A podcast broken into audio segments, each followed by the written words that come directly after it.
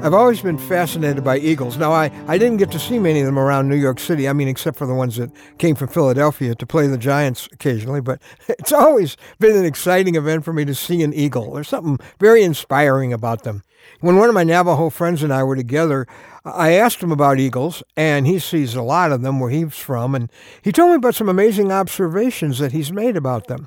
He's watched an eagle leave their cliff-top nest and then begin to drop immediately into the valley below now, you'd expect them to start flapping their wings madly, right? No, they don't do that.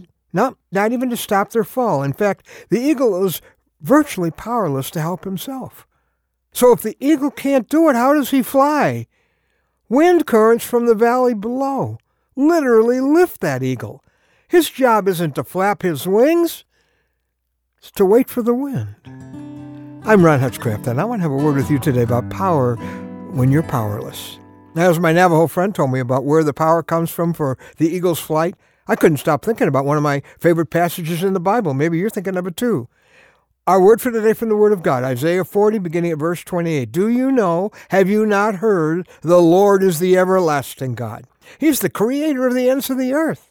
He will not grow tired or weary, and his understanding no one can fathom. He gives strength to the weary and increases the power of the weak.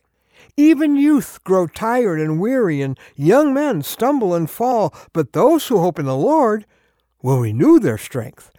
They will soar on wings like eagles. They will run and not grow weary. They will walk and not be faint. Wow.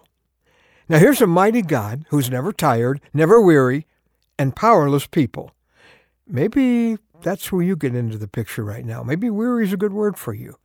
Maybe you're physically depleted or you're emotionally spent or mentally shot. This is great news for people who don't have much left. And maybe you're weak, like it says here. Your resources are just no match for your challenge. Your wisdom is not enough to figure this one out, right? You can contribute little or nothing to an answer. Sounds like the eagle. This says you can soar on wings like eagles. The eagle virtually has nothing to do with his ability to fly. He is lifted by a force outside of himself to do things he could never do on his own. And God says he wants to do that for you. This is great. God says your flight in these powerless times has nothing to do with your strength. So when you're in a time of weakness or weariness, you have every reason to be expectant, not depressed.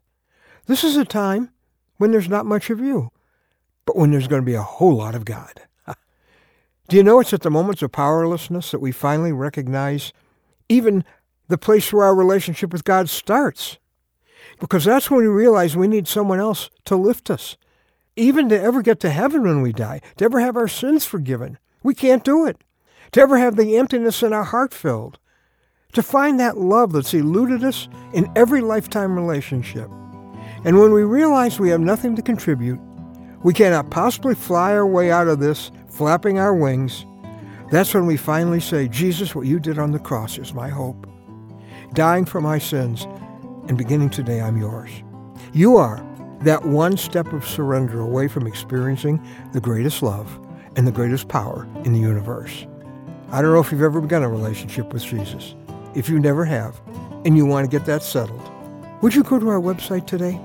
I've tried to spell out out there as simply as possible with statements from God's Word, how that relationship with Him can begin for you today. Here's the website, anewstory.com. That's anewstory.com. So those who hope in Him, the Bible says, will renew their strength. You fly on your own, you're going to crash. And maybe you're in a weak time, a weary time. Don't stop flapping your wings madly. God says you're an eagle. You'll eventually soar. If you do what you're supposed to do, trust your Creator's strength and ride on his wind.